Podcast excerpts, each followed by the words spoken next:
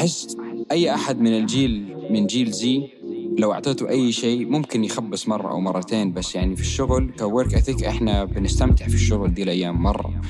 آه وبالذات آه بالذات لو كان شيء الواحد مهتم فيه من جيلنا إحنا يعني جيل قوي وبالذات لو كمان قلت له إنه ما حتقدر تسوي كذا حتى لو ما نبغى نسويه إحنا حنسويه عشان بس نوريك إنه نقدر نسويه.